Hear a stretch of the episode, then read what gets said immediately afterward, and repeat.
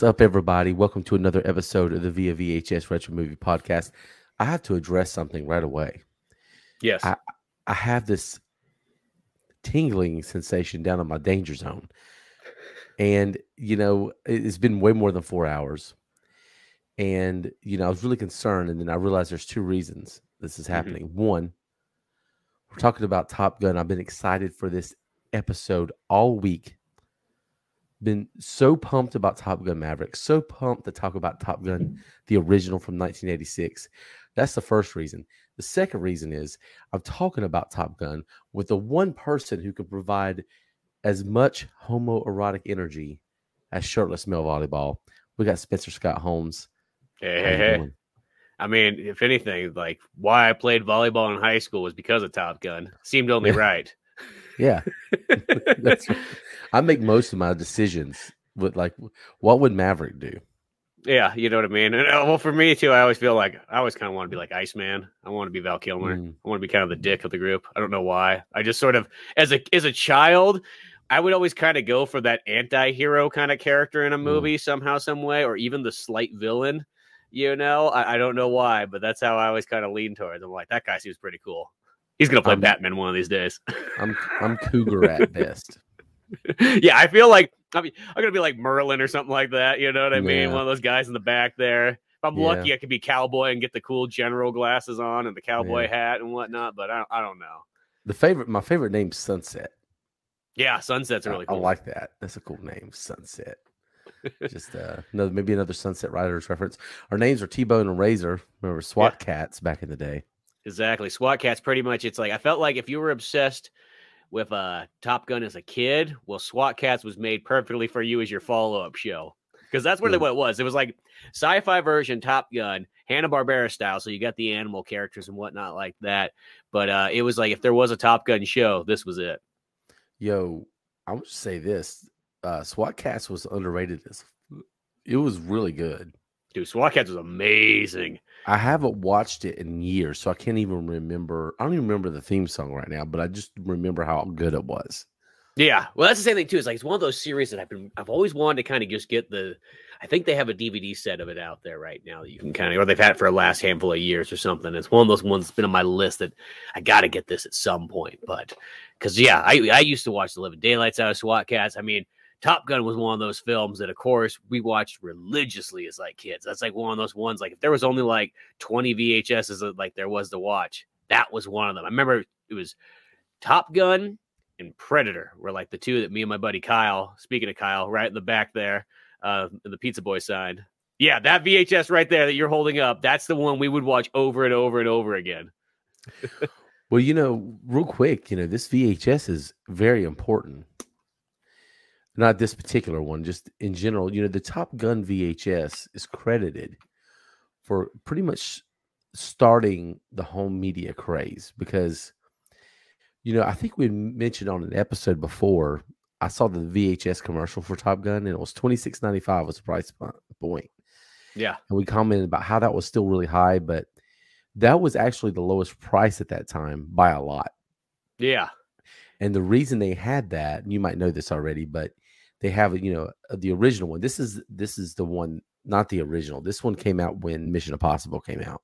Okay, as I say, because that one looks a little bit different. Mine's like the black cover case. Okay. So I think that one might I think that might be the original one. It has a Diet Pepsi ad at the beginning. And it was the very first Might. yeah, first VHS to kind of have an ad like that, and that offset some of the cost of the manufacturing, which brought the price point down from like eighty dollars, like Star Wars and everything else was at the time, Yeah. to a you know reasonable twenty six ninety five, which is still a lot for a movie. That's like a four K Blu ray today in two thousand twenty two. Yeah, but, but it's also you got to think of was feasible. inflation. So it's like a seventy-five dollar movie, but like today. Uh, it would probably like be a paying forty today, but it it was definitely more feasible than you know eighty dollars, ninety dollars, hundred dollars in 1986 for a movie. That's a lot. Yeah. I mean, that's ridiculous. So that's what VHS was then. And then Top Gun comes out, brings the price down, and then you start seeing those ads. Batman 89 has the Diet Coke, and Indiana Mhm. Jones has Diet Coke, and I had a McDonald's partnership too. Um, So yeah, Top Gun, historic. Makes me wonder what the Laserdisc VHS. price was because you know that's because Laserdisc is right out that same time period too. Was it? So- what, what? Yeah. What years? Like, what was the height? Like eighty nine through ninety two, probably. Yeah, well, that's about the hype. I want to say Laserdisc comes out, give or take, 84 or 85. It kind of comes out the same time as CD. Like literally, CDs come out, and Laserdisc kind of comes out like right around the exact same time period. I, we got to talk about this for a minute. I am so, so excited for Top Gun Maverick. Oh, dude, I'm there 100%. It's it's like we're going to be doing a fast forward. So we've only done we've done this once, maybe twice before. When you go back and look at a film, um, you know, a franchise from the VHS era, and there's a new installment, which happens all the time these days. There's a few more this year. I mean, Firestarter just came out like last week. Yep. Uh, then you got the new Predator movie, Prey, coming out later in the year, and then a few other things. Um, so yeah, we'll we'll go. You know, those are movies that were classic VHS movies. There's a new like a reboot or a sequel or something. We'd like to look at some of those, and but this is the you know prime candidate for that. Top Gun Maverick reviews are insane. hmm Like, I think I saw it was 97% on Rotten Tomatoes. They're throwing shit around like Tom Cruise's best movie, bro. That's lofty. it, That it is. You know, lofty. You know, and I always say Tom Cruise, I always call him Mr. Reliable because realistically, you can pretty much generally bet on a Tom Cruise movie being pretty darn awesome. He doesn't really take bad movies. You know, I mean, and, and if there is a movie that you might not like, it might just be more of like a personal choice thing. But like in the last about 20 years, he's generally like pretty darn like three out of four and up on every single film for the most part. You know? There's, He- yeah, I mean, he has stinkers like everybody else, but they're they're few and far between. Yeah, I feel like they're just they're they're way less than even most actors. Mhm. You know, I just think it's one of those ones like he generally just picks them, and they're they're still like you're. I'm never really disappointed in Tom Cruise's choices. Yeah, there was a lot of talk when you know the Mummy bombed. Yeah, I, and I like that one. I don't know. I mean, it wasn't hated it. wasn't amazing, but I still enjoyed it. it they, there was a lot of talk around that time though. It was like, oh well, the reason it bombed is because Tom Cruise got involved and he got his hands all over it. I'm like, he does that with all his movies, and that's one of the reasons they're so damn good. Is because Yeah. say what you want about the man and his personal life and think you know whatever, dude. Care everything that he does, he cares. He puts a lot of effort into. He has an attention to detail. Don't fuck around on his watch because he's gonna yell at you. All right, he's gonna cruise out. Yeah, he is. But you, but you know, he delivers, man. Uh, those Mission Impossible movies are amazing. They're saying this, the new Maverick blows Top Gun out of the water, which is saying a lot because we're gonna we're gonna be gushing over it in our retrospective tonight. Yeah, exactly. But So- yeah, no, it's, it's one of those ones like Tom Cruise. It's like that's the thing is that guy's like into movies more than pretty much mostly anybody else out there. You know what I mean? He's literally got a religious cult that supports him in all his movie decisions, so that he doesn't have to do any of that extra work. You know, he just gets to focus 100 percent on film and filmmaking and all that good stuff there. And you know, yeah, I mean, like he's he's gonna put it, the, the Tom Cruise touch on it, but he's like one of those few guys who like goes like way out of his way to really like make pure entertainment. I mean, like he's to climb up the side of the building. He's to hold on to the side of a plane. You know, he's to do all these crazy stunts and all this action stuff just for our entertainment because he understands that part. He's going to yell at you the, at the beginning of Mission Possible 6 if you don't put the right settings on your TV. That, that was like one of my favorite Oh, ones. is I, I loved it. when, when Tom Cruise and the director came on for I think it was Mission Possible 6 and they're like, "Yo, fix your TV. Fix the settings. If you have it in that double frame rate like an idiot and you're watching everything like it's a soap opera, you got a problem. You know what? Just take the DVD back if that's the case. Oh, we don't even want you watching it anymore." Okay. Sometimes I like the soap opera effect. Do you like that? God, I can't. It. I can't. Sometimes. I don't even like it on video games. On video games, I don't like it. I, I want the, I want that 24 frames in a sense. I mean, I There's some games, you're not movies getting that, where it's I don't like it. uh, It's like 80-20. I don't like it. uh-huh. But there's just some movies where it adds like this dimension to it. Like I remember watching seeing it Avatar uh-huh. and that with that effect, and it was like I kind of like that. It's kind of it kind of looks kind of cool. I understand why people hate it though, but yeah, I definitely wouldn't want to watch Mission Impossible in it because some of the shots in it are just. I would, Yeah, it, hurt your it- it- face. It, it throws me off. I don't know. It's like the only thing I like 60 frames a second and that kind of look in is it's got to be something where there's no humans in it or anything like that because it, Mhm. it works fine for like, you know, like nature, wildlife shots, you know, scenic things, you know, buildings, you know, industrial stuff. Like it's fine there. But when it comes down to straight up movies, like I, I don't know, especially older movies too, it just, there's something just about that that's like nope. Like literally, I won't watch a movie at someone's house if that if that's running. And a lot of times, what I do is if I'm at someone's house, I switch the settings on so I fix their TV. I did it with my dad. He didn't know. Yeah, well, most people don't. They just plug the TV in and they just assume that like it's just going to work, and they don't realize feels you have like to I'm there. it. I feel like I'm there. I feel like I'm with Tom Cruise. I feel like I'm in his house. Right, See, for me, I feel the other way around. sandwich. When I watch it, I feel like it's got this uncanny feel, like something's missing, like something's Mm. not right here now. Like I'm not part of the movie anymore. Like, you know, it's got these double frame rate going on. Ugh.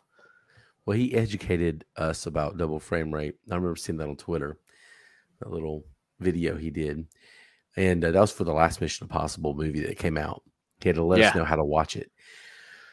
Yeah, so he cares. I mean, Tom Cruise Yes. always cares, always puts the effort, extra effort. A lot of that started with the first Top Gun. He was sitting in on meetings Yeah. that you know he wasn't didn't really need to be in, but he's wanting to learn more about the how the industry works, how the marketing works, how what the directors are thinking, the writers. So he's been involved, and I think most of the time it's better if, when Tom Cruise, you know, get him involved in everything.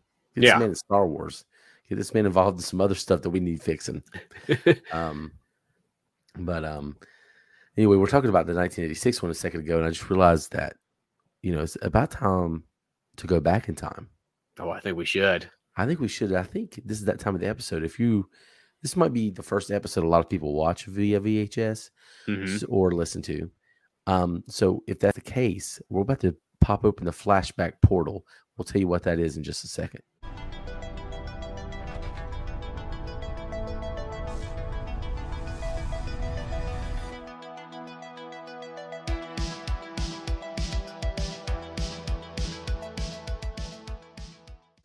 Right, so flashback portal. What is that thing?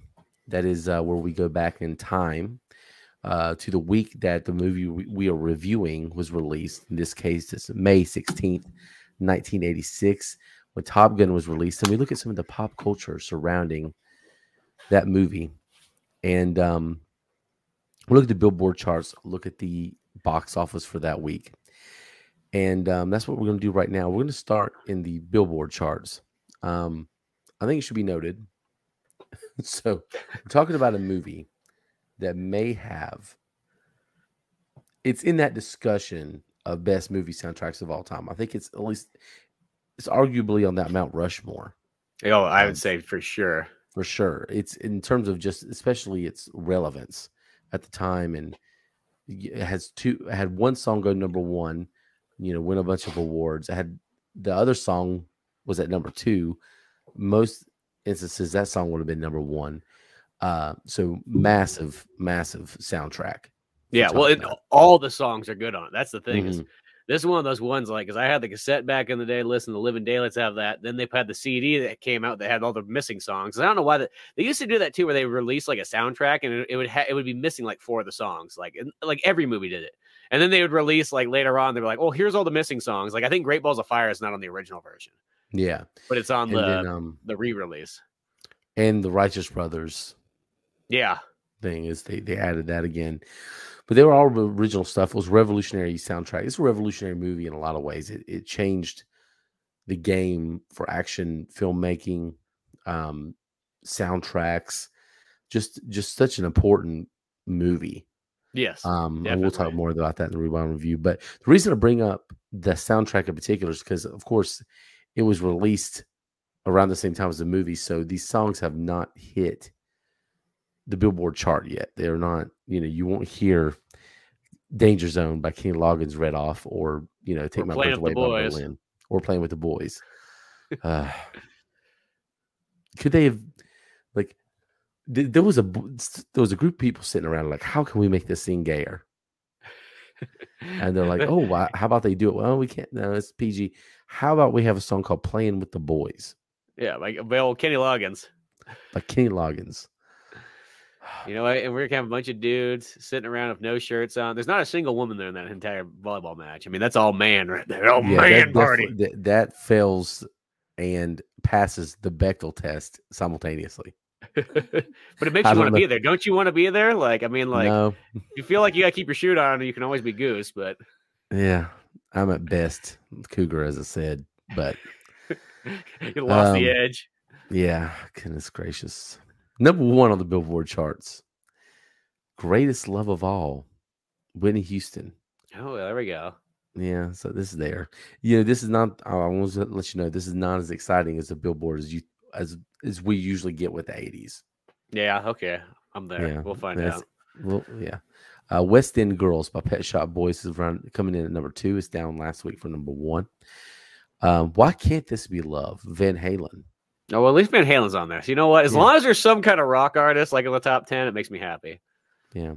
What have you What have you done for me lately? Janet Jackson. Oh yeah. Number four. Live to Tell Madonna and number five. One of my favorite 80s songs. I think one of the best 80s songs. Hmm one of the most quintessential 80s sounds. Um, Josie's on a vacation far away. Yeah.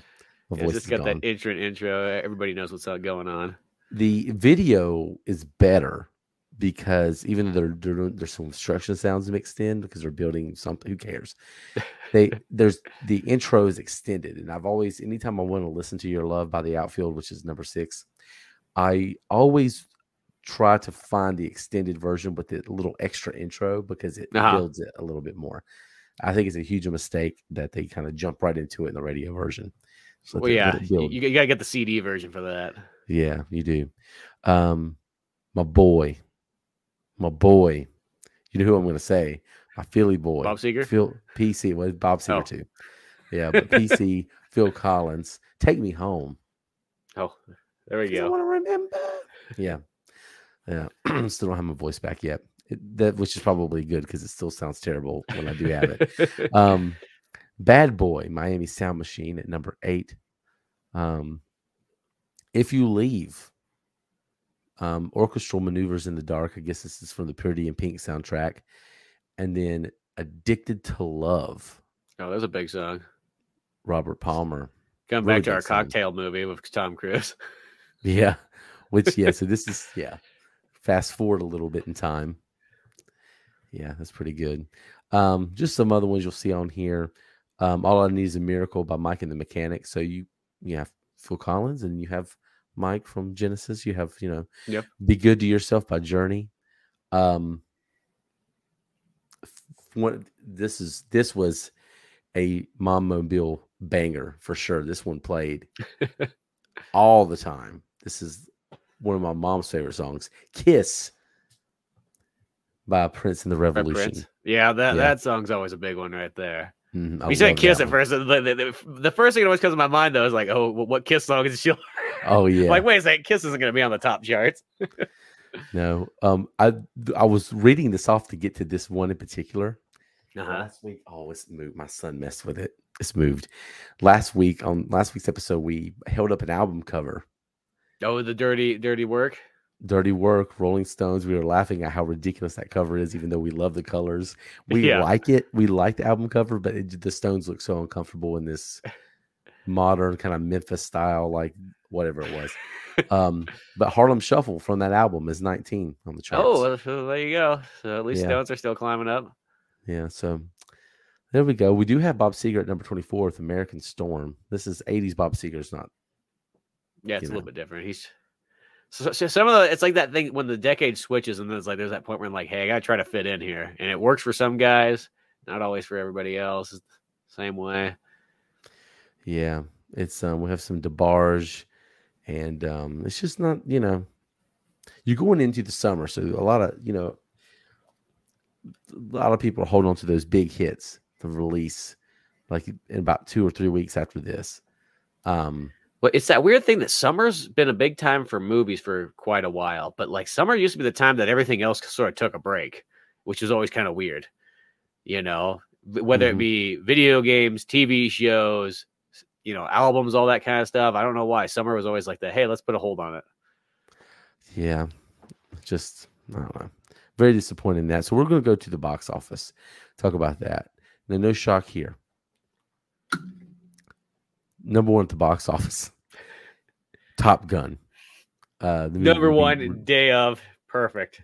Oh yeah, twelve million dollars. This ended up being the highest grossing film in 1986. One of the highest grossing films of the 80s. Yeah, massive hit, cultural phenomenon. You got people like, you know what? I want to go to war now. they just sign up. Well, that's the thing is like they used to put out like literally recruiting booths in front of theaters because people would get so amped watching that movie that they'd come up and just sign up for the Air Force, not really realizing what they're getting into. That literally less than one percent of people can even fly any form of planes or anything like that. Yeah, I, I, think that's the worst part. Is it's like it's so misleading for like the average person. The average is like, yeah, I'm gonna be a pilot. It's gonna be great, so on like that. And be like, well, unless you were kind of born into being a pilot, it's kind of a tough one to get into. Did you ever, um, did you ever attempt or think about the military?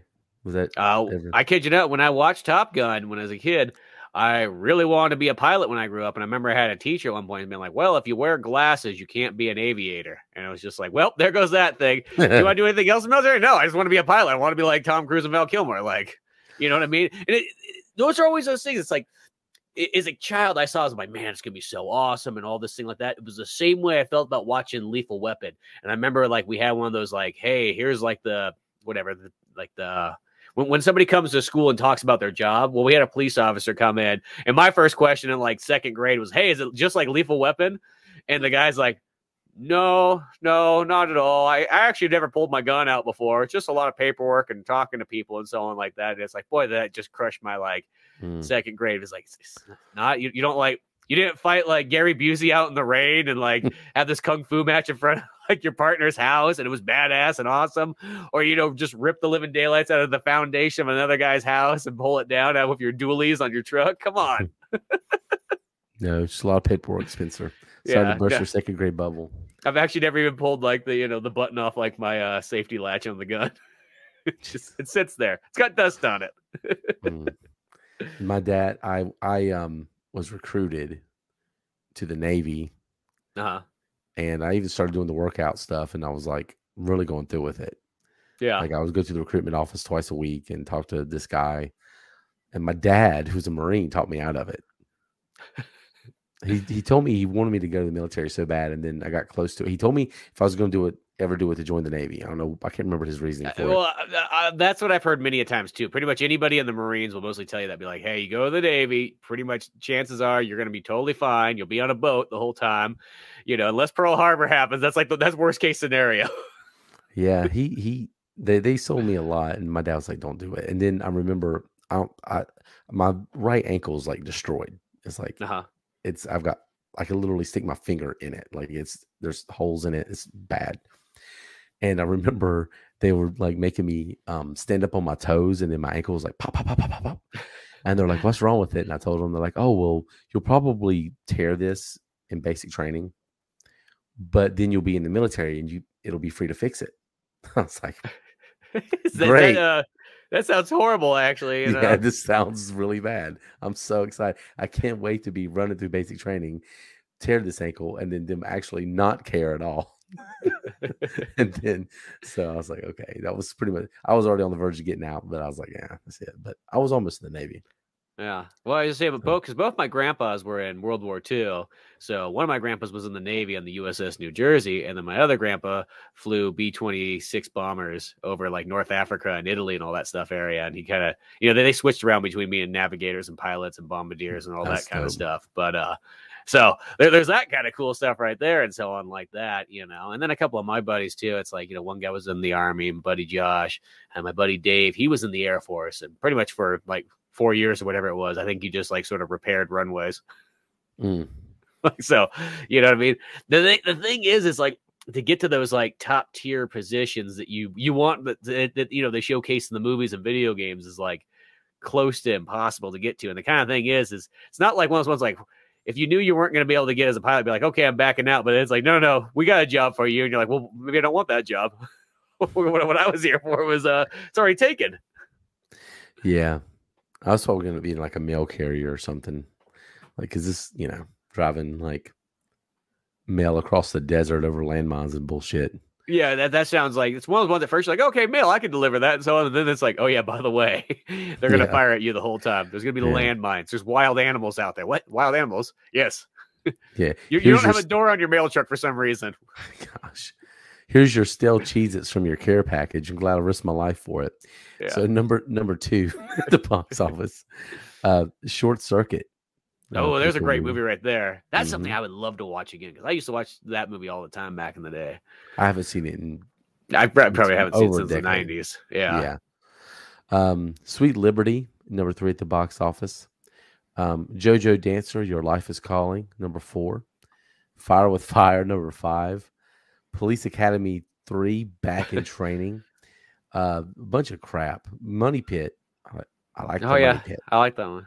I like the Money Pit. Have you seen that on Family Guy? I think so. Maybe. says the the room is flooding, and he says they're all confessing something, and Peter's like, "I did not like The Godfather. I didn't care for it." They're like, "What do you mean?" And they like argue about it for a long, long time, and then in the arguments, I like the Money Pit. I like the Money Pit. So that's all I can think of when I see that movie. And then I think of Tom Cruise laughing through that hole in the floor, which is actually a good scene. I like that. Um, so yeah, I'm not even gonna read any more of this. It sucks. I mean, that's your yeah, it's kind of weird. It's like this, like it kind of makes you go, well, no wonder Top Gun did so well. It has like not a whole lot of competition. Yeah, well, and same thing with the soundtrack. There's not a lot going on. It's um, no, I mean, it's almost there was like good music in there, but it's just you know, yeah, yeah. But I mean, like it's not like that stuff. I mean, where we see some of these other movies, it's like what they have to compete against. Like it's like, well, yeah, no wonder they didn't do nearly as well because they're competing against like ginormous blockbusters. In a sense, Top Gun's like literally sitting above the pack. Like none of those movies are even like not even close. Hmm. Kind of hate to what, say it. mov- Like what movie was it a few weeks ago where we had the box like the um, billboard was like it was like 14 giant movies in a row. yeah, it was like 14 giant movies in a row, and then the bo- the billboard was like it was like jump. Um, beat a thriller. Girls just want to have fun. It was like all the iconic songs. It, it, wasn't Voyage of the Rock Aliens, was it? Because that, That's what I was thinking it was. because that movie obviously wasn't competing against any of those. Let's be honest. No, it wasn't even. Yeah. So of course that week we. Yeah. yeah, because we talked about how Jermaine Jackson was in the movie, and then number one at the same time, Thriller is like number one. Yeah, that's right. That's right. Yeah. Okay. Um, so, but anyway, go watch our Rock Aliens episode.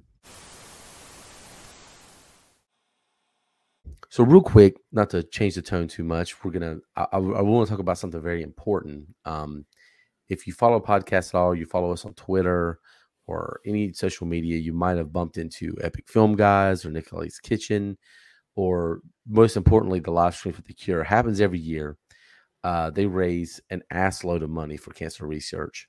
Um, one of the coolest things I know that any podcasters do is probably like I don't know how many five six years maybe they've been doing this maybe longer than that. Yeah. Um, that you know, live stream for the cure has been around, and I was going to get involved this year, and I guess for whatever reason wasn't able to work anything out. There was a, some Thursday slots available in the morning. I'm like, no, my kids will ruin that. um, so uh, we're not actually going to be on live stream for the cure, which is a bummer. But we want to contribute. I know both of us. You know, you had your, you know, you overcame cancer. Like, what was it, two years ago? yeah. About about two, 2019 it started. Ended about 2020.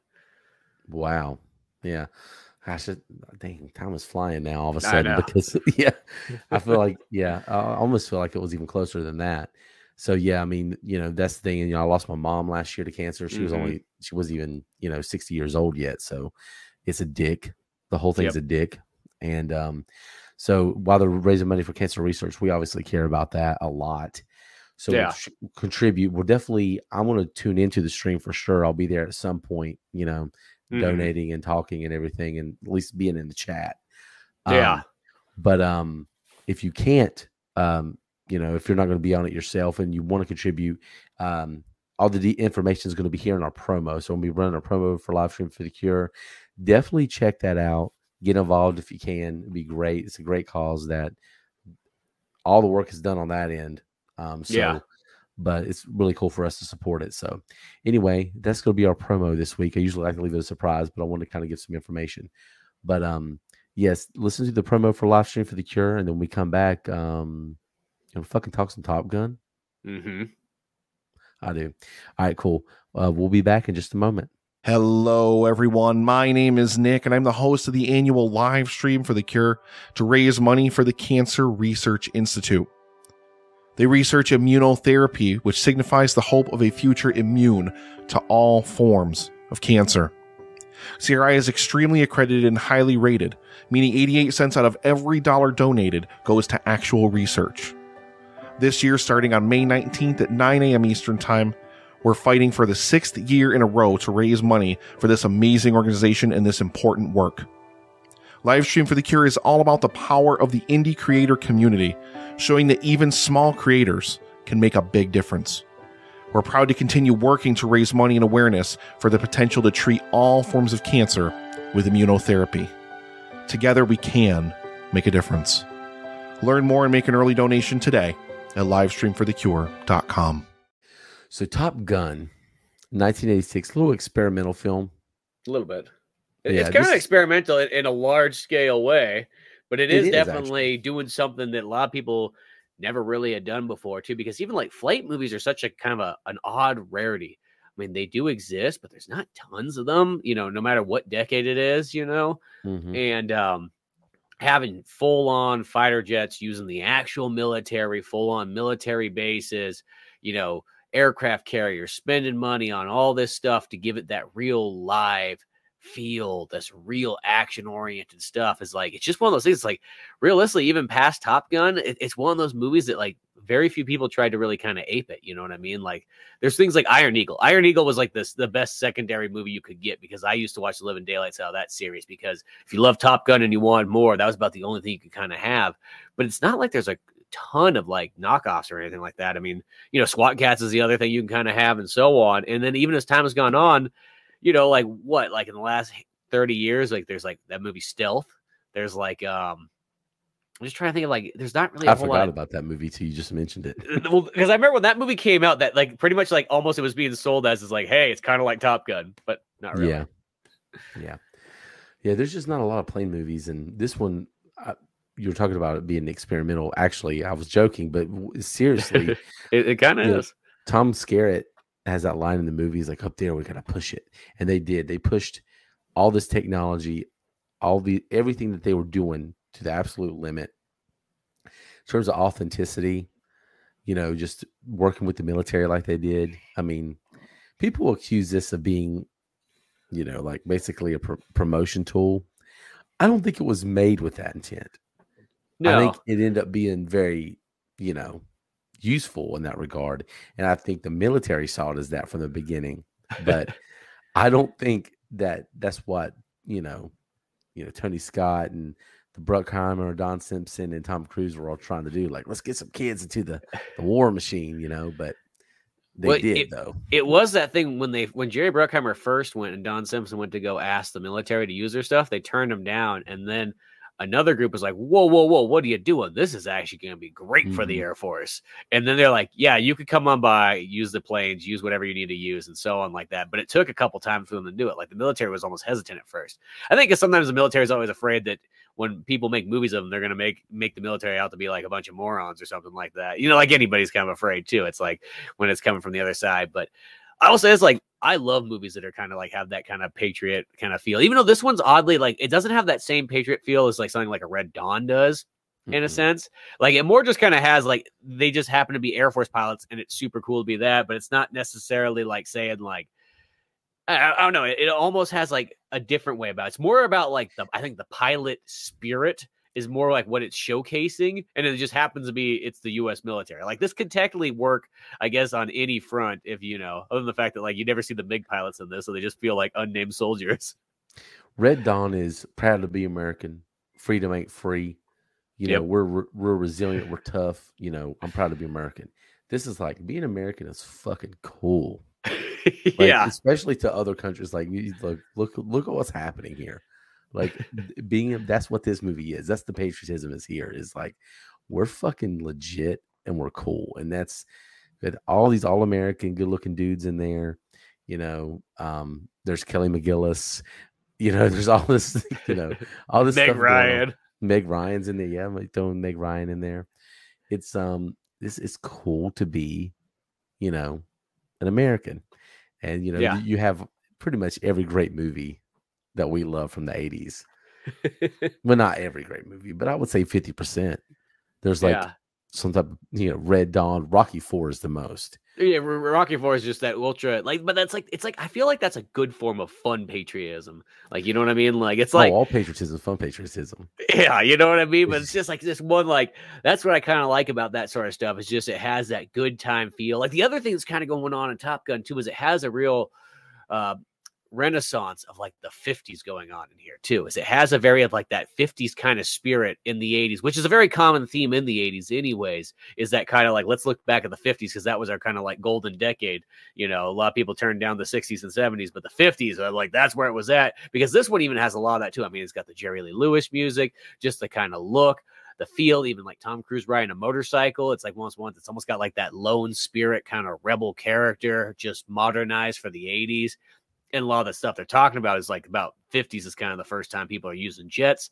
That's where Tom Cruise's dad was at, and so on, like this. So it has this very connection of like almost a nostalgic feel already in the 80s to, you know, two decades behind. Yeah, that was why I was kind of concerned about Maverick, uh, Top Gun Maverick, and we still haven't seen it yet. But the tone of it, because the tone of this film, even Tom Cruise said it in the documentary. That's the if there's one thing they nailed, it was Yeah. that. Because you could pick holes in the story, you could pick holes in the romantic element in this film. There's some things that work and some things that doesn't. You know, the movie's kind of cheesy. Is it kind of predictable? Yeah, but the movie is so fucking fun and it Yeah. nails the tone. And Tom Cruise said something in that thing I was watching that kind of I knew this, but when he said it, it really clicked for me. It's like this is a adventure competition movie, is really what this is. The you know, the fighter jets are just an accessory. It's like in Ghostbusters, it's a really a film about going into business with your friends. Yeah. And then the ghost hunting thing is just part of it. It's you know, and that's that's what Top Gun is. I mean, all the fighter jet stuff, though, they put a lot of work and effort into, but the spirit of the film is a competition movie. Yeah, that, that's what it is. It's like, and it's funny because it's like that whole story of it comes from just like an article or whatever that like Don Simpson and Jerry Bruckheimer found like on there, like, hey, Top Gun School, this looks pretty interesting, and so on like that.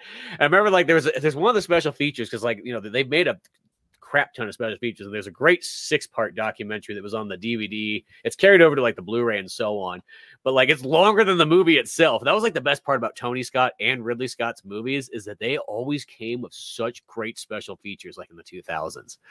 But um, I remember there's just kind of talk about that. They're talking about that flight school, or they're talking about the school and everything. They're like, they're like.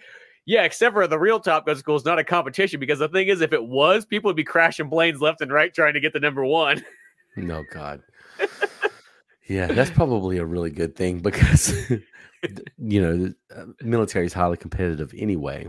Yeah, But Throw throw in a, a you know a goal, you know, or uh like you throw in a trophy in a sense. When's do you remember the first time you saw this? Uh really young, so it would have been. I probably would have saw this like probably like ninety two or something like that. Really. Okay, me too, actually. Yeah. But you were younger than me in '92. I funny story about how I saw this film is I was really little, but I was probably old enough to know better still. So you've probably heard me talk before. I'm from the Charlotte area, so Day, Days of Thunder was the shit in my Oh, life. Like the the ride at Carowinds and stuff, which later there was a Top Gun ride too, but it wasn't there yet when I Yeah. was a kid. And rode the ride at Carowinds, had to go home, rent the VHS, watched it, and then I went the second time I went to watch it. My dad's like, "Oh, you should get Top Gun too." And I went and wa- watched Top Gun. Not, I was like, "This is such a rip off of Days of Thunder." when I was a kid, that was my first thought. Well, yeah, And because whatever one you saw first, you know, it- it's you know what it is. It's like the Goodfellas, Raging Bull, and Casino. It's like the those movies are kind of the same three similar stories. So whatever one you saw first, you're probably gonna like more than the others. Yeah.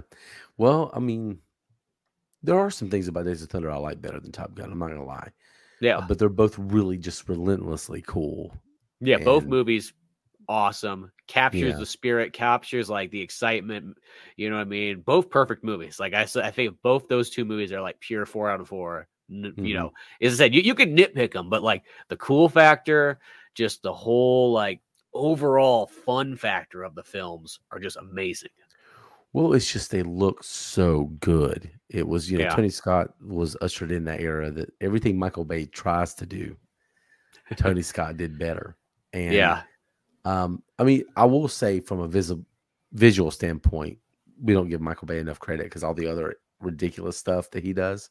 yeah, Um, but man, Tony Scott just man, sunsets, you know, ex- if it's an explosion, he does explosions okay, but sunsets, lighting, composition, you know, just the way he's got his own look, man. It's been really they've tried to duplicate it, but yeah, adding that sexiness to like an action film, yeah. you know, just does something. It really, really takes it to another level. See, and, that's things like Tony Scott's always been one of my top favorite directors ever. Like Mm. just all the look, just the cool movies he makes. They're so unique. He's always like pioneering new stuff too. Like, you know, I mean, even like in the 2000s, he's still pioneering looks farther than like almost anybody else is. You know, like the whole time he's just, and, and I just feel like he's just got like movie after movie after movie after movie, you know, and it's like they might fluctuate a little bit, but it's like he does so many of them that's like you kind of forget that there's some of these movies you're like, oh man, that's a Tony Scott movie too. And that is too. It's like, hey, so much good stuff out there. It's so funny to me that okay, so w- ironically, we were initially going to um review Legend Yeah. this week, which is the movie that Tom Cruise was filming with Ridley Scott when he was given the you know the idea for or he was passed along this idea of Top Gun, and um you know Ridley Scott's movies. I love Ridley Scott, one of my favorite directors. Also, Yeah. Has a completely. It's like Tony Scott is somehow a redneck in a way, and like in a good way. Like Ridley Scott Yeah. is still kind of British. You know, you have some of that highbrow, you know, kind of filmmaking going on in there and stuff. And he seems like kind of uber intelligent. And then Tony Scott's like, fuck it, let's blow shit up. Let's sunsets, sex, all this thing, blue lights, tills. I mean, you know, it's just like I can't believe that they're related, but at the same time, it makes sense. You know what I mean? It was the thing too is like their movies also, even though they are kind of like different, you know, one being kind of more artsy and one being more blockbuster, they still have a lot of stuff that I feel overlaps at the same time too. That you kind of feel like you a lot of their movies I feel can kind of go back back to back, and they actually make nice like companion pieces because they are different enough so that you don't feel like you're watching the same thing over and over, but just enough so that you kind of feel like these do kind of form together. But I just feel like Tony Scott just makes the ultimate like action blockbuster and just does it over and over in all kinds of different genres as well too and just does that really well where, where ridley's kind of like he doesn't do as many movies but the ones he picks he kind of does some like a very interesting take and a very, interesting style on what he does do you know but I, I will say i've always been that person even though I, I like both of them a lot i probably actually like tony scott a little bit more even just because he's got so many of these movies i just love I can't say that because uh, there's a couple films of Ridley Scott's that are just I love, uh-huh. but I love both of them so much. It's like um Led Zeppelin. One's Led Zeppelin, one's Tom Petty. You know, Led Yeah. Zeppelin can go off on like a little bit of a tangent and get kind of interpretive and whatever. Tom Petty had a saying, "Don't bore us, get to the chorus." yeah. And you know it's just like here's what you came for. And tony scott's about that. That's that's it you know. He he was not there to fuck around. He was going there to like get everything he could yep. out of what he was given. Yeah i'm gonna pay the ship captain $25000 to spin this motherfucking boat around to get so the i get my sunset yeah that's some No, hard ass, and then the, then the check bounces that's some hard ass shit right there that's that's like the thing that's I, I love that like just like just so like ballsy and just he's always got like a cigar in his mouth and he's just there like a pirate almost shooting this movie yeah he didn't give a fuck, man. And that's um I watched that little documentary when we did Days of Thunder, and just he was just such a cool guy. And uh, th- this movie is somewhat, and this is another reason I was concerned for Maverick, which seems like it doesn't it didn't affect it at all. Is that I thought this movie was lightning in a bottle, like it couldn't be duplicated because yeah. it feels like one of those things where like every movie has decisions to make. Every movie has things that go wrong. Every movie has the cast and they might make the wrong casting decision or whatever. But you have those movies that come along where i feel like everything fell into place and it was the right time for the movie right place. Yeah. Um and this was that was top gun i mean it was just you, you i can't think of casting or doing anything differently than what they did No, as I said, it's like it's all like the right actors, the right place, everything like that. I do feel that Top Gun could have had sequels right off the bat. And I know some people always think of that like, oh, you're gonna kind of break like what makes that one, uh, uh, you know, amazing. But I think that Top Gun could have fell into like that Rocky way. That I mean, maybe it would have been made more straight for the Top Gun Top Gun fans, but like you could have carried that and done similar things like the Rocky thing and just kind of keep that Mm. up in that ante there. Yeah. They um well, you know, there's that whole joke about well, not even really a joke. I was thinking this when I was watching it today. I never really thought about it that much before, but you know, the whole thing with the ending is basically they start started World War Three. I mean, you, you're in enemy territory shooting down planes. I started Yeah. thinking like this would this would cause some shit. This would be really disastrous for pretty Yeah. much everyone involved.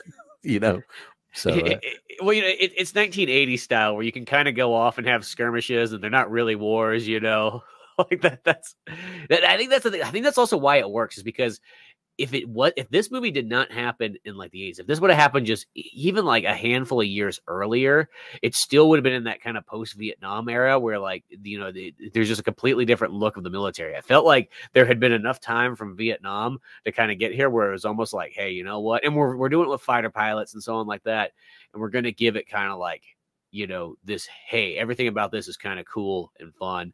And it carries on, you know, like I mean, that carries on with even other movies that are kind of around the '80s and that kind of wartime period. well, this is a we're in Reagan era here. Yeah, is I mean, I like mean, it's it's just like you know, we get eight years of him. We get four years of his uh, vice president. Would have been more if Ross Perot didn't jump in there. But you know, this is uh this is peak red state America right here. We're going through, you know, and so this movie was perfect for that.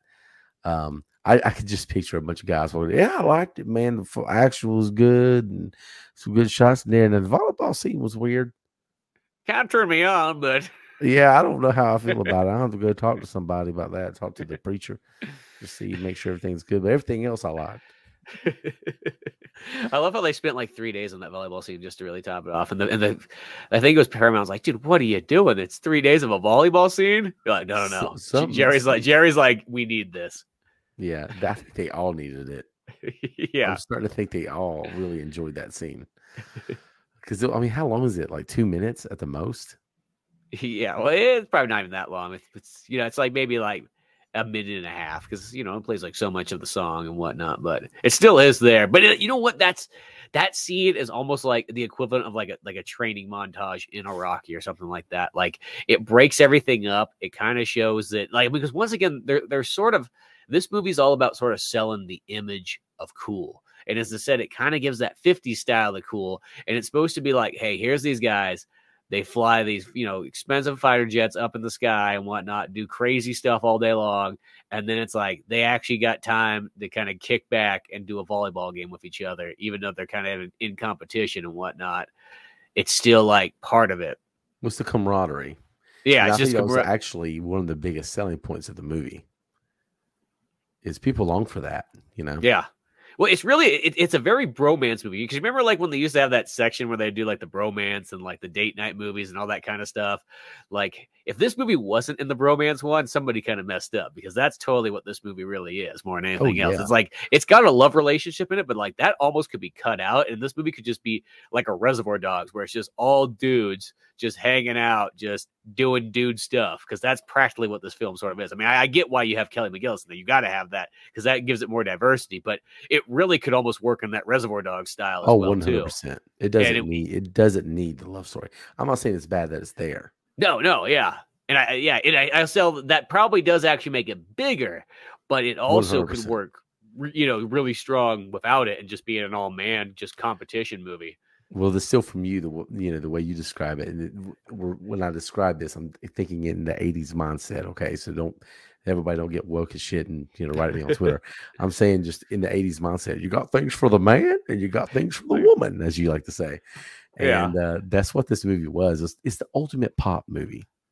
Yeah, It's it's it's just nobody had done it as well. It had been tried but not duplicated to this point where it's it's we're gonna saturate culture.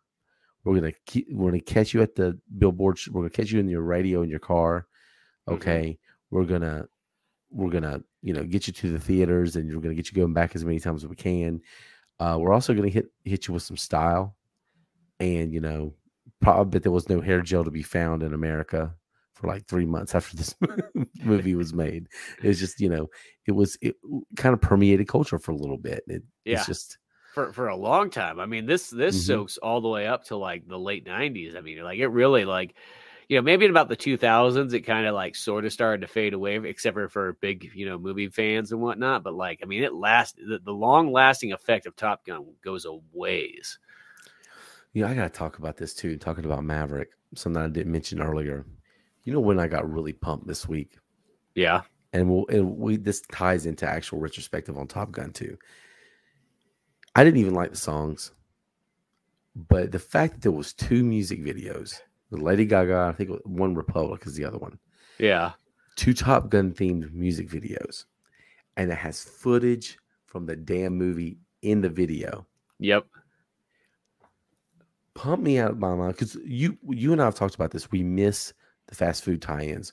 We Yeah. miss the event, the hype, the you know, eh, the movies being so pervasive in what we do. Part of it we don't get that anymore is because just the way technology has changed and the internet's changed everything. Like yeah. we don't we- we don't go to the record store anymore. You know, we're Yeah, not we're- even- most of us don't even buy albums anymore. Well, most people don't even go technically out realistically anymore. Yeah, no, I know that frustrates me. And so, you know, having the Top Gun stuff everywhere, like being like all through the fast food chains, and people are going away from that too, which is probably a good thing. But I, miss the cups, Oh. I miss the the tie-ins, and I've always said I miss the music videos when there's footage from the movie, and it's like, oh man, get this big artist, and they made a song for this movie. It's yeah, a big deal. yeah. And so that was so cool when I saw that this weekend. I'm like, I'm hoping, I'm hoping Maverick brings some of that back. And You know- s- we start seeing more of that. I think it might be because you know what? Th- This sounds weird, but one that did kind of have some tie-in stuff just recently was Sonic the Hedgehog 2. That one had a McDonald's tie-in, so you could Mhm. get like kind of like the theme stuff there. But then, like even in the stores, I kept finding there was there was little Sonic stuff that they kind of tied. I mean, it's Sonic the Hedgehog, so there's always going to be a tie-in from the game and from Sega and all that stuff.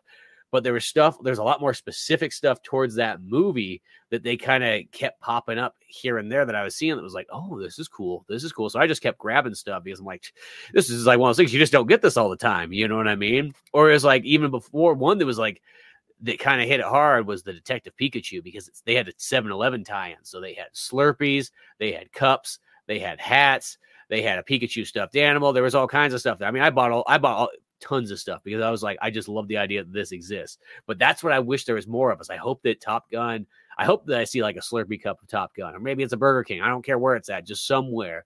You know what I mean? And they have all the little novelty stuff that goes into mm-hmm. it. You know, I, I I know that also the other thing too is that there was there was a shift for a while of like to get away from like in a sense like the material goods of like the 80s and the 90s you know i mean people were trying to get to that minimalist type thing and i think in that process kind of removed like the, the thick plastic cups you get you're like damn it i spent extra money for it i want the thick plastic cup i want i want the cup that you know that outlast my lifetime Well, you know, in the 80s, the early 80s, you go to McDonald's, you didn't even get a plastic cup. You got like, with the Turn of the Jedi, Empire Strikes Back, you get those actual glasses yeah that give you and you can keep forever. And my uncle has them. Un- Yeah. you know, he still has several of them. Uncle Jody.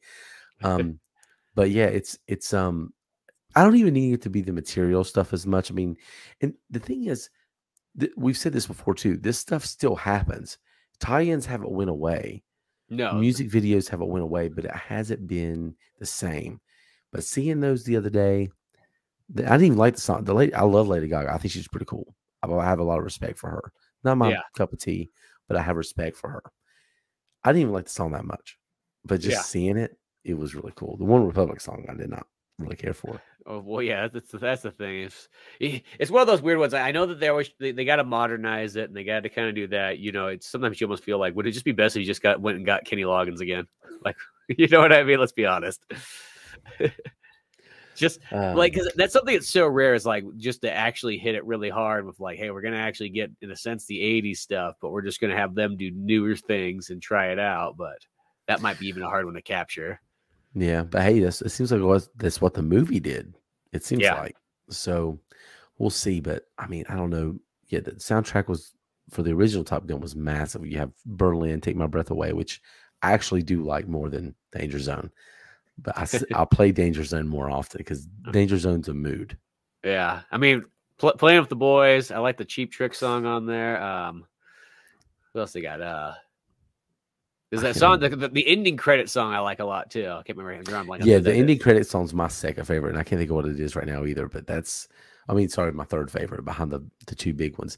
My only regret was they tried to get Journey involved. I wish Yeah. Journey would have made a, a song for the. Gosh, can you just imagine? Can you imagine if Journey singing Danger Zone? Holy God, Neil Yeah, that- it's hard to. Oh gosh, that'd been dope. Well, it's funny because then Steve Perry just, you know, like it's not too long. He starts getting really involved with movies and he starts ending up producing many of things. I think once he kind of leaves Journey, he just starts Had- producing. I did not know this.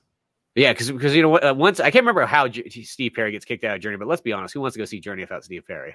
I mean, I know Journey Don't started. before Steve Perry. Like the very first album doesn't have Steve Perry on it. I get it. It's just like the, the four dudes or whatever. And then they have Steve Perry, and they're like, oh, who's the nigga? Well, I guess we're kind of stuck here.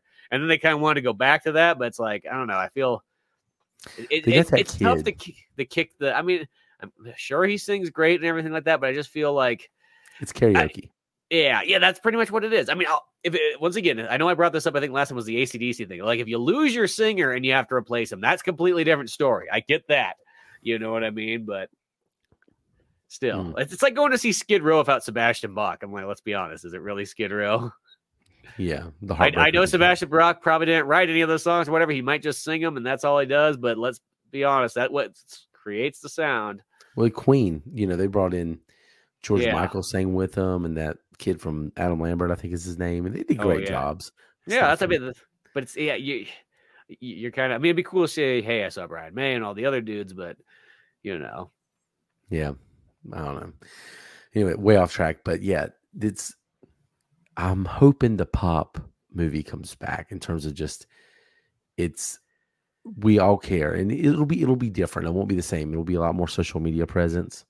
yeah, Um, but yeah, maybe some cool glasses you can get or something. I did see Stranger Things.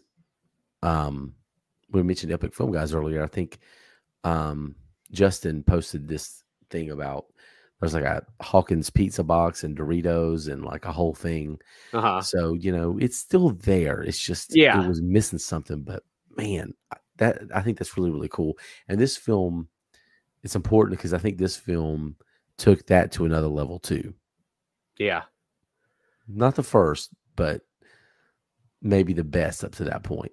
For for most things, it did. Yeah, well, this this one I think really kind of upped the ante of how a summer blockbuster can kind of be, and I know Mhm. that that happens over and over. You know, as time goes on, somebody adds to the stack of it. But this is one of those ones that just kind of created such a massive impact. I mean, this movie played in some theaters for like two years. Mhm. Like it did not stop playing. Like, could you imagine that nowadays? Like a movie playing, like, it's, it's hard to even imagine a movie nowadays playing for longer than like a couple months. You know, even a big Mhm. movie probably doesn't last longer than two months nowadays. And just, I mean, granted, it's because in like a month after that, it's going to be on DVD and streaming and all that stuff. Yeah, but, uh, which is another thing. which is well, because that's the other thing is you don't have that buildup of waiting for the VHS. I think there's something so special about when that used to take a year, sometimes longer, to get the movie on home cassette or laser disc or even DVD. You know, for like in that early time period where it still took a while because you had that weight. and I think that weight kind of built that drive. Is like you saw the movie in theater, then you might see the movie again because you knew it's going to be a while until you could see it. You know, past that point, they also released the novels of movies back then too, which you don't think too much of. But it's like, well, the whole reason for that is because you want to watch the movie again. You can't really go see it in the theaters. Maybe it's not going to come out to VHS for a long while, or even on TV. But you could read the book. That's there right now. So you get all these tie-ins that kind of go along to keep that experience going. And I feel like it made it made movies I feel seem more epic in a sense because they had such mm-hmm. a lasting time frame. And maybe it's one of those ones you can't capture that the same way now. I think the movie theaters kind of shot themselves in the foot when they realized they could release things faster. But that when you build things up, you make things wait. I mean, like just always say, like episode one's a perfect example. Star Wars there for how long that it took like over a year and a half for that VHS to come out, and he didn't even put it on DVD at first. DVD technology is there; it's sitting there. Everybody's practically got a DVD player by this point. He still releases on VHS only at first. You know, you have to wait like another six more months for the DVD, and that build up there though just in the games in between and all that stuff it made that episode one period feel so long it felt like that that was a blockbuster like two years it it it attaches to core memories so you yeah. can throw whatever you want to on social media and it, it's not, i'm nothing against that we even saw a top gun maverick website this week where you can like change your like have a call sign you get a helmet and all that stuff yeah that stuff's cool it's so forgettable mm-hmm. uh, in terms of long term. I can remember walking into Burger King and getting the Wild Wild West stuff, or oh, I can yeah. remember the Godzilla Taco Bell. I can remember even you know non movie stuff like the Dream Team cups at McDonald's yep. or things things like that. Like it's I, I could actually remember where I was, the exact McDonald's I was in, and you know I was here. I was at this one in Florida. I was at this one in North Carolina. You know, I was I was here with this person. Uh, and the same thing with toys, same yep. thing with all that stuff. Top Gun is so nostalgic because it's attached to a time. And you can remember being in your car and listening to Danger Zone when you're changing lanes and you feel so badass because you're whipping around, you know, you got all this Tony Scott camera angles in there and you you you feel that you uh, you can remember going and seeing it. And something about the way movies are done today with all the, you know, you get the trailer immediately on YouTube. You can watch it uh, whenever you want, a hundred times over. That's great. Yeah. Um, and uh, I'm not saying all this stuff's bad, but you, they got to pair it with something that attaches to your core memory. And it's gonna be hard for us to be nostalgic about any of this stuff nowadays. So there's only a handful of movies where m- my kids will have actual nostalgia attached to it. You know what I mean? Well, it, I do kind of wonder how that nostalgia will work as time kind of goes on for things. And it's just that kind of thing. I mean, I know for many of things, it's like what you're mostly really nostalgic for is generally the stuff that's give or take between you about like five and about 15. I feels like the stuff that you that hits you the hardest is anything that happened to you in those years. It doesn't have to be necessarily from your own decade. It could be just be you happen to see this one movie when you were like eight years old and it could have been from the 1920s and it might make a profound effect on you. You know what I mean? But as time kind of goes on, I wonder if things are like they're not necessarily as ingrained the same way that other stuff was. Like mm-hmm. it's like mm-hmm. when we talk about like the talk about stuff, like it's like the, the, the, when you said the Godzilla one, I pictured myself getting the Godzilla cup that I still have to this day and age. Yeah, I got the Godzilla toy, and yeah, as I said, yeah. like I got all this kind of stuff, and I knew where I was every single time I kind of got it. Like it brought flashbacks to me of going to get that kind of stuff. It's it's sort of like nowadays. There's I think that the downfall is is that you have so much stuff, and it's actually all, it's awesome that we have this kind of stuff. It's like you know what I mean. Like it's amazing that you could literally pull up your phone and watch you know practically any movie you want. You know right now whenever and so on like that that's amazing coming from the time period of when you had to hunt and seek for everything but at the same time I miss the hunting and seeking. I miss the adventure aspect of going out and collecting stuff and finding these movies and finding that one where you go to a store and you're like, oh my gosh, they got this here. I, nobody has this. What? What? What? You know what I mean?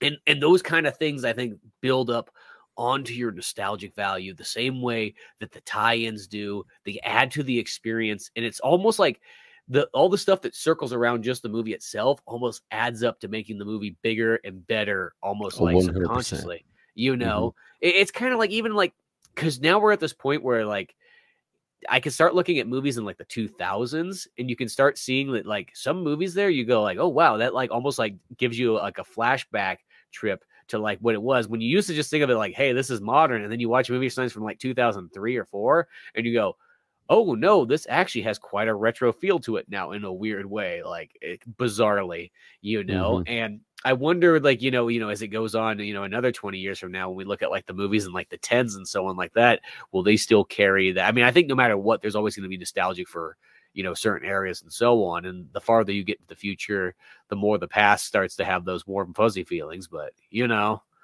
it's just not attached to core memories like yeah. the, the other stuff was. Like you just that tangible see it, smell it, the whole thing, more senses. And, you know, I feel like they're trying to bring some of that back. I think they need to. It's not like Star Wars when, you know, you got Force Awakens coming out, you got fucking Star Wars oranges in the like in the in the produce section. Like It- you know, it's it's that's not what it is. No, no, no. It, it can't just be you print the logo on something. Like the, the- I felt like the, the people who did that, they didn't get the tie-in marketing. The tie-in marketing has to be. It, this is how I think when when it comes down to merch, you want stuff to have at least like two like purposes. That's kind of like how like even when I look at Pizza Boy stuff, when I make that, I want to have two purposes. It's I don't want just a picture because just a picture is just a one-purpose item.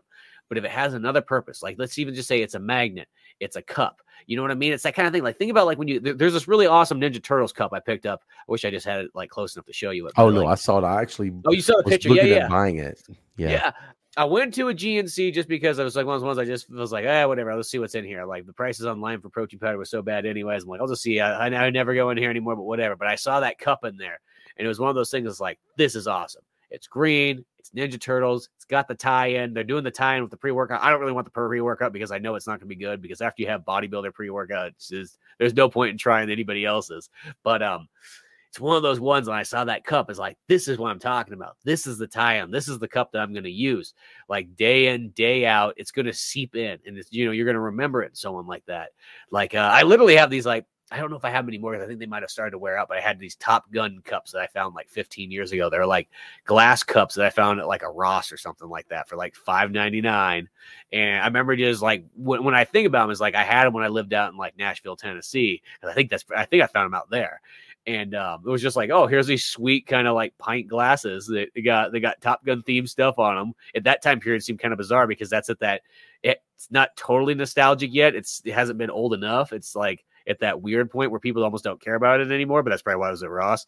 Um, yeah. It's the same in North Carolina too. yeah, because that, that's always kind of how it is. You, there's there's that weird time period where like, see, Top Gun's now in that point where like it could be the the hot nostalgic thing. But like in the 2000s, it would have been that weird like, eh, it's not old enough yet. It's now past the point where people kind of look down on it. You know that that we- there's that weird area once things go like over the 10 year mark that like for about another 10 years or so that people just kind of have weird feelings about it. It's the Mhm. way that people talk about Dark Knight in a sense.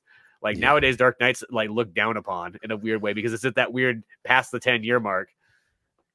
Yeah, Top Gun deserves some of it though. I mean, I don't think Top Gun is by itself a great movie. I just think it's everything that goes with it. I'm not even talking about the the outside extracurricular stuff. I'm talking about just the movie itself as a phenomenon, as a cultural Yeah. event. Like it's like Grease too. Yes. Like it's it's it's in that kind of thing. It's attached to a certain type time, representative of a certain culture. Um yeah, that's that's why this movie's so memorable. It's so good. It's so fun. Yeah. Um, That- that- that's the thing. It, it hits. It hits everything that uh, technically a, a good movie should hit. This movie hits all those marks. It's fun. It's entertaining. It's a spectacle. It's got the tunes. It's got the characters. I mean, like it knocks all those core elements out. Like, yeah, if you want to become the, the artsy fartsy person, yeah, this one's going to be missing on some of that stuff. I mean, the cinematography, if you can't argue that one, but like maybe some of the other stuff. But I also think the other thing too is this movie hits a wide generation too because though it's an 80s movie and it's one of those movies that like you could watch as like a kid and just think it's the most ultra hippest thing ever. I mean, that's what we did in the 90s, you know. But it's also got that retro flavor to it too. When it comes out in the 80s, that you could be like 60 years old and go in this movie and it still works for you. You know what I mean? mhm. you could be born in like the 1800s and this movie would still work for you almost you know like that's kind of how much power this film sort of's got Yeah, it's got that just that charisma that's just undeniable, and it permeated everything it touched, except for maybe the video game. The video game was pretty bad. which ones the, Oh, the, the, the, NES, the NES one. the nes one That, I didn't know there was other ones other than the NES one. they, they made them all the way up to like the ps3 there's there's Really? like top gun themed stuff here and there and so on like that plus that's the other thing You- since you brought the video games up that's the other ginormous thing that top gun did is you know beyond just its video games of its names the flight simulator genre i think because of this really just like took off Mm. especially all the way up to about the 2000s i mean you got all those games from like in the 80s and then it goes into things like almost like in the 90s when you got like turn and burn. You got all the fighter jet games on pcs i mean even things like urban strike and desert strike and all those kind of games they all have a t- they all have a top gun theme to them i mean i know you're flying helicopters in that one but you know what i mean? Like they have that like what top gun kind of captures that like you know, in a sense, it sounds weird, but just the awesomeness of the military. That's the best way to sort of say it. You know what I mean? Like America. that's what top. Yeah, just yeah. like totally there and so on like that. You know, and and, and that's what a lot of good like um you know because after Top Gun, you just get so many great like in a sense military action movies. You know, into the '90s and so on, and they all kind of capture that magic of like like you know the military is pretty freaking awesome. Yeah. Oh man, yeah. This movie just nails it from every the cast, the camaraderie, the you know Tom Cruise. This is he was already a big star going into this. He'd already done risky business, and yeah, this took him to another level, and he stayed at that level. Yep. Since since 1986, almost 40 years now, he's been at this, you know, this peak. Well, 36 years. Yeah. Um, that's just unbelievable to me. The score, we didn't talk. I mean, the Harold Faltermeyer score you know, he yeah. did this, he did, you know, obviously the Beverly Hills Cop is what he's most famous for. But yeah, it's got Billy Idol's guitar player on it. Oh, really? Uh, Steve Stevens. Mm. He plays the the Top Gun theme, the guitar oh, part. Okay, I didn't know that. Such a good theme. They wrote the theme before the movie was done. yeah, exactly. I mean, he's like, "This is this is the sound you need." That's so crazy, man. This movie just just hits everything right. Um, I used to get mad that Goose died though, because I always thought it would have been better originally and back in the day. Yeah. That um he's injured. and almost he's like, maybe he'll live, maybe he'll die. And then at the end of it, he does live, and then he's like, you know, we didn't win Top Gun, but I did this or whatever, blah, blah, blah, blah. But well, see, as a kid, because it's like you know you attach yourself to some of these characters and so on, and it's that thing like, oh man, like I can't believe Goose dies. Oh, you know that that's why you know you think of that as almost like your friend or yourself or whatever. But as you get older, you're like, no, no, no. You understand the storytelling process. He's like, Goose has to die because that's the only way that Maverick is going to be able to like take himself to the next level. Is he needs to sort of lose, uh, you know, in a sense, his wingman and accept that death will happen when you're in the Air Force and when you are flying in these things. It's it's like that kind of. Once you see Unless the you're a Scientologist. Yeah. Oh yeah. You know what I mean. But if if you know if you're Tom Cruise, you're like literally like king of the Scientologists. Like I think about that. Like it makes so much sense why he's in Scientology. It's that's got to be the greatest thing ever because it sucks for everybody else below Tom Cruise. But if you're Tom Cruise, he is such the poster boy for them that they will do anything to make Tom Cruise like get, you know happy and get what he needs. So it's like he literally is like the hierarchy of hierarchy. It, has got to be amazing. I envy him every day. I, my conspiracy theory, I totally disagree with you. You don't think it's you don't think it's amazing? You don't think Tom Cruise no, I think he's like been king of the castle? Out, I think he's been wanting out for decades. But he loves making movies and stuff. I think they got something bad on him. They maybe even framed him. They, they might. Well, eh, they probably do. They probably have some contingency plan against Tom Cruise and oh, John oh, Travolta I, and all that stuff. It's shown that they do that from the very beginning. As soon as you get involved, they're like, "You get out of here, we're going to slander the shit out of you." and I think that they put him in some compromising positions, like the girl in the cage thing. Oh yeah, they, they do that weird stuff. Yeah, like they said, "Oh yeah, Tom Cruise had this girl in a cage." Like, could he have done that? Is it possible? Yeah, but there's also part of me that says this was probably they put him in a situation where, you know, if you leave, we're going to leak this. Yeah, so like he walks to his hotel room and all of a sudden it's like, oh, what the hell? This this wasn't here before. Mm-hmm. You know.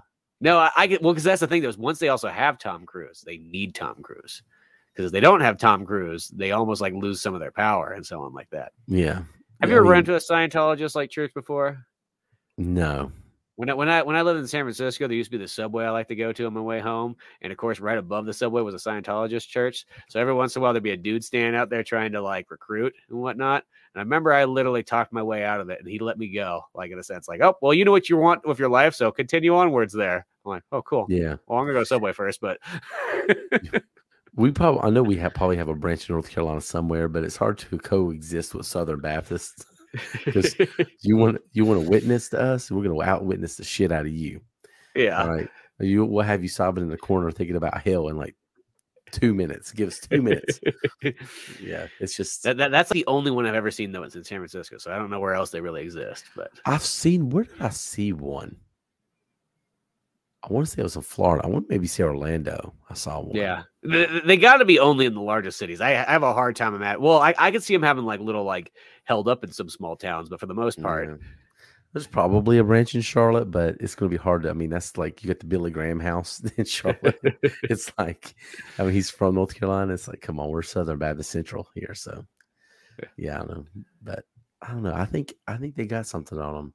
They, they probably do. You know what? The more I think about it, I'm, I'm going with you on that side. I, I think that's definitely it. I used to think of it like, oh man, Tom Cruise just like he gets to make movies and he's just got like a guy that can like literally be like his ottoman whenever he needs it, and they could just carry him wherever he needs to go and whatnot.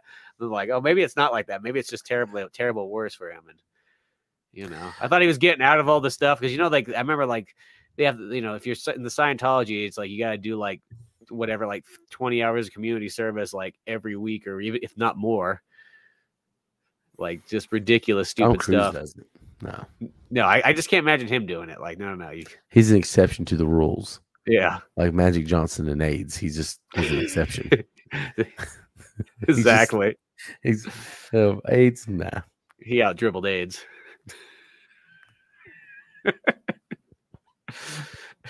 you think uh, john travolta gets the same treatment no, because when he tried to, I think he, I think it's while that. Not, not saying this is a bad thing. I'm just telling you in the context of who he is, and well, you know, all that stuff that came out about him being gay uh-huh happened about the time I think he was trying to get out. I think he was trying to get out, and all this bad stuff came out about him very randomly, very suddenly, and all these things. And then, then well, was it a couple years ago? His wife passes away. I'm just saying. yeah just saying Well, that's scientologist i don't know i don't know you know what i mean? I'm just saying. They'll probably Yeah. listen to this. Yeah, I've Probably. already insulted China the past couple of weeks. So let's not go for you already another one. insulted facebook Yeah, Facebook, China, Scientologist. Uh, I go there. you know Yeah, I say you insulted Lacroix, but I think that was before the podcast. I did kind of insult Lacroix. I'm drinking this um pear hibiscus. That's it from Lacroix. That's it's, a- it's no, it's just it's like good. it's a knockoff it's like- Lacroix. I think it's like the Target brand of Lacroix. Yeah, Like even more, like it's even more bland. Yeah, like it's straight. It's, you know, they make the jokes about the flavors, like transport on a truck near bananas, like like raspberry whisper.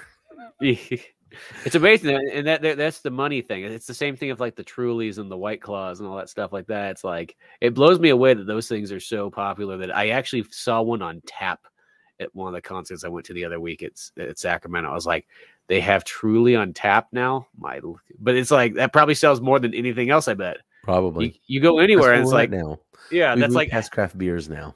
Yeah, it's like you know, yeah. Now a wedding is like ninety percent like Trulies or White Claws. It's so bizarre. Hey, I'm here for it. I'm allergic to most beer. Oh yeah, I remember you did that. Yeah, You I got the Boulder Ram one though. did get that. I didn't, you know, didn't feel that great either. I was going to even, as a matter of fact, tonight we're kind of off top topic, but I'll, I'll, I'll I'm going to bring it back. Watch this. One of the most famous brewery breweries in North Carolina is actually in Fuquay-Varina, where I Uh-huh. live. Aviator Brewing. I was Oh, going to get a beer from Aviator, they got and I decided I just I don't fucking care about beer anymore. no. just don't. I go out and pretend I do. It's just that's part of my life. feel That's just never like, never coming Yeah. back. you know, just, just, just, it's not like you're missing out on much. I know I have a Right. sign behind me that says it's beer thirty, and Hey. say that, but you know, it's one of those. tequila though. Digging that. different story Um, there. You know not what? I gotta say this really quick because because as we kind of go kind of out of this Top Gun thing, one of the ones though is you you had the Top Gun ride over in your area, right? Yeah. Mm-hmm. Because I had it at Great America in San Jose, and I Yep. remember that being such a magical experience because you would get in line and they'd be blasting the soundtrack, and it had all the Top Gun kind of theme stuff around there, and there was so much cool merch that I just I, some of those things I, I wish I could have today because that's the thing. It's like you know you go there as a kid and you're like you'd be lucky if you had twenty bucks in your pocket. Oh yeah, exactly. And twenty bucks doesn't really get you almost too much stuff, you know. And you, or it's that thing that you could take one souvenir home, one souvenir home Mhm. from like a theme park, you know. And that's where it's like, you know, depending on where I went, like I Mm-hmm. got certain things, like like you know, when I went to Universal Studios, I got like the Jaws shark stuffed animal and a Back to the Future ride T-shirt, and I was like, yeah, that works for me. I can't just to talk about that for a minute. You know, we've mentioned so in your it was California Adventure out near you, right? No, that's the Disney one. Uh, it was Great That's America. That's what I meant. Yeah. yeah. Um, in the '90s, mid '90s, I'd say mid '90s to early 2000s. Sometimes Paramount bought theme parks, and not everybody in the country knows this because it wasn't all no, over the country. only It a couple of them, really. It was, I think it was about five. There was one in Canada. There was King's Dominion, King's Island, Carowinds, Great America. I think one more somewhere. Um, and they were really, really cool. These parks and Carowinds, at least mine. I mean, you could. The rides are still there. They're just rebranded. There was like a Star Trek roller coaster. There's the Top Gun. They, there was a Days of Thunder simulator, and then we had a Wayne's World Land. Yeah, that's amazing because I don't remember having a Wayne's World thing at all in Great Yeah. America. we had a wooden roller coaster called the Hurler. When people still in North Carolina call it the Hurler, like it's what. Well, that's is. the thing is, it's like it's almost like when they change like the names on like a stadium. It's like nobody's gonna. You can Yeah. pay. You can pay four billion dollars. They're still gonna call it its original name. yeah. It worked with the other ones for some reason.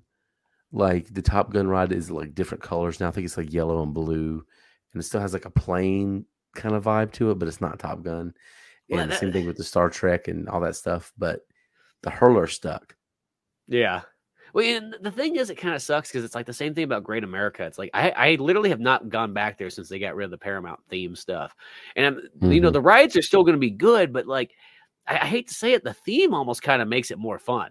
Like I, I'm more of a theme person than necessarily a ride. Like don't get me wrong, I- I'll enjoy a great ride, but the theme is what takes me there. That's why I always love Universal Studios so much. I mean, it's pretty much like all theme you know but like that's what i like about it so much is that it's so hardcore into the theme part and there's all the merchant especially back in the day when you couldn't find that merchandise just anywhere you know Mhm. you had all that i mean just seeing the jurassic park cafe and just having jurassic park stuff galore just was like mind-blowing and that was the same way that paramount used to be and it's kind of like a bummer not to have all that extra stuff there Mhm. anymore. eh, That like I don't know. It's just like yeah. I mean, I'm not saying the rides aren't still gonna be fun. They're the same thing, but even though I don't care, just can't they just be rebranded as some other somebody else? Can like Lionsgate buy it or something like that? I don't care who it is. but- Lionsgate.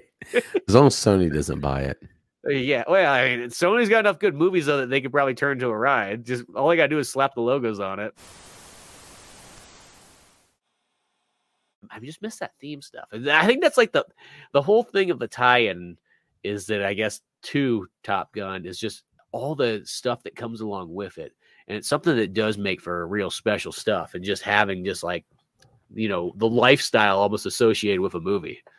hmm Well, you can create a fandom around it, a Yeah. community around it. You know, Yeah. it's it's it's it's just a totally different thing. But anyway, Top Gun Maverick. We'll be doing a fast forward um next week. We're gonna. I'm gonna try to go see it. It's, it's not this weekend, is it? No, it's, it's weekend. technically, yeah, it's next, I guess Thursdays when it comes out for the regular folks. Yeah, yeah, yeah. We'll go see it. So it'll it won't be next week. I guess it'll be the week after we're doing. Yeah, fast probably. forward because we were gonna do Top Gun next week, and we decided let's just go ahead and you know get on there now. Um, It ju- Just it, gave us a safety week just in case, you know, Yeah. because I've learned that sometimes if we try to cut it short and something happens, then uh, we get kind of screwed. Yeah, it's it's, it's crazy because we called an audible at the last minute. We were gonna do Legend this week, and we still will do that eventually. But Yes, definitely at some point. That, that that's in our like- back burner a lot. That's been going for a while. yeah, that one's definitely been pushed back a few times. Um, there's like Predator's been pushed back, which we'll probably save that one for obvious reasons. But um, yeah, there's been there's been several. All the good Tom Cruise in his unibrow movie era. Yeah, It's nothing like the weird thing. I always think about that. Even as a kid, I remember like, why does Tom Cruise have like a unibrow like in his like first like eight movies, and then it just goes away one day. But it, it's amazing it took that long before someone's like, hey, hey, yo, uh, Tom, you know what? Uh, maybe you gotta, you, you want to pluck that? Pluck what? You know, just Mhm. a little unibrow you got going. It's really weird that you're a sex symbol and you got a unibrow. Just saying. it was Scientology, man. That's what got him. That's what'll get him hooked. He got he got cleared, whatever they call it, and then Unibrow's gone, man. Yes, it is. It just show it go, goes to show that like you know what that, that almost had to been that thing. You know there had been some guy like a unibrow who went and saw Top Gun. He's like, you know what? Maybe I got a chance too. just saying. I know everybody's telling me I gotta shave the center there, but you know what? Tom Cruise got away with it. I can do it too.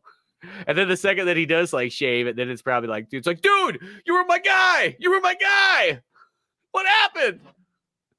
Mm. Yeah. Just, just, just like Brad Pitt for like you know being like a trailer park like hillbilly, like you know what I mean. Like I I miss those days when Brad Pitt used to have all like the hillbilly movies because he was like one of the best, just like scary kind of hillbilly trailer park guys. You know, like like that movie Kalifornia where it's spelled with a K. Have you ever seen that movie before? No. It's hilarious. The best way I could say it is like like the drunk Batman that me and Dunnigan made up. Like the voice that Brad Pitt uses is like almost identical to that, and that's not really by coincidence because I saw the movie after that. But Brad Pitt's weird. Brad Pitt, Brad Hillbilly Brad Pitt, so good. Brad Pitt would have been good in Top Gun though. Oh, he would have been really good in that. He would have been able to nail that role really well. Mm. Anyway, thank y'all for listening to Via VHS. As always, um, go to oldmanorange.com. You'll find all Spencer stuff. Get your Pizza Boys with Z. You got all the, the comics there. Pizza Girls. Yep. Um, all the stuff that he does via VHS. You can find it at Via VHS on Twitter, at Via VHS Pod on Instagram. You find me on the TikTok at Via VHS, which I'm using more and more now. Yeah, TikToking Um, it up. Yeah, TikTok. We both did TikToks today. Um, so that was really cool. Um, so we had yeah more more stuff going on the way. We're going to talk after this episode's over. What's coming up next week? We don't even know yet. We just you know we'll just uh we let we let fate decide. Yeah. You know what? We're gonna feel the need. Need yeah, for the Need speed. for speed. So we're gonna figure Um, it out. Maybe we'll talk about the uh, script for Top Gun that almost was the almost Top Gun. Um, saw a video about that today. So anyway, thank y'all for listening. Y'all have a good one. And uh, T Bone and Razor are signing off. Via VHS is out.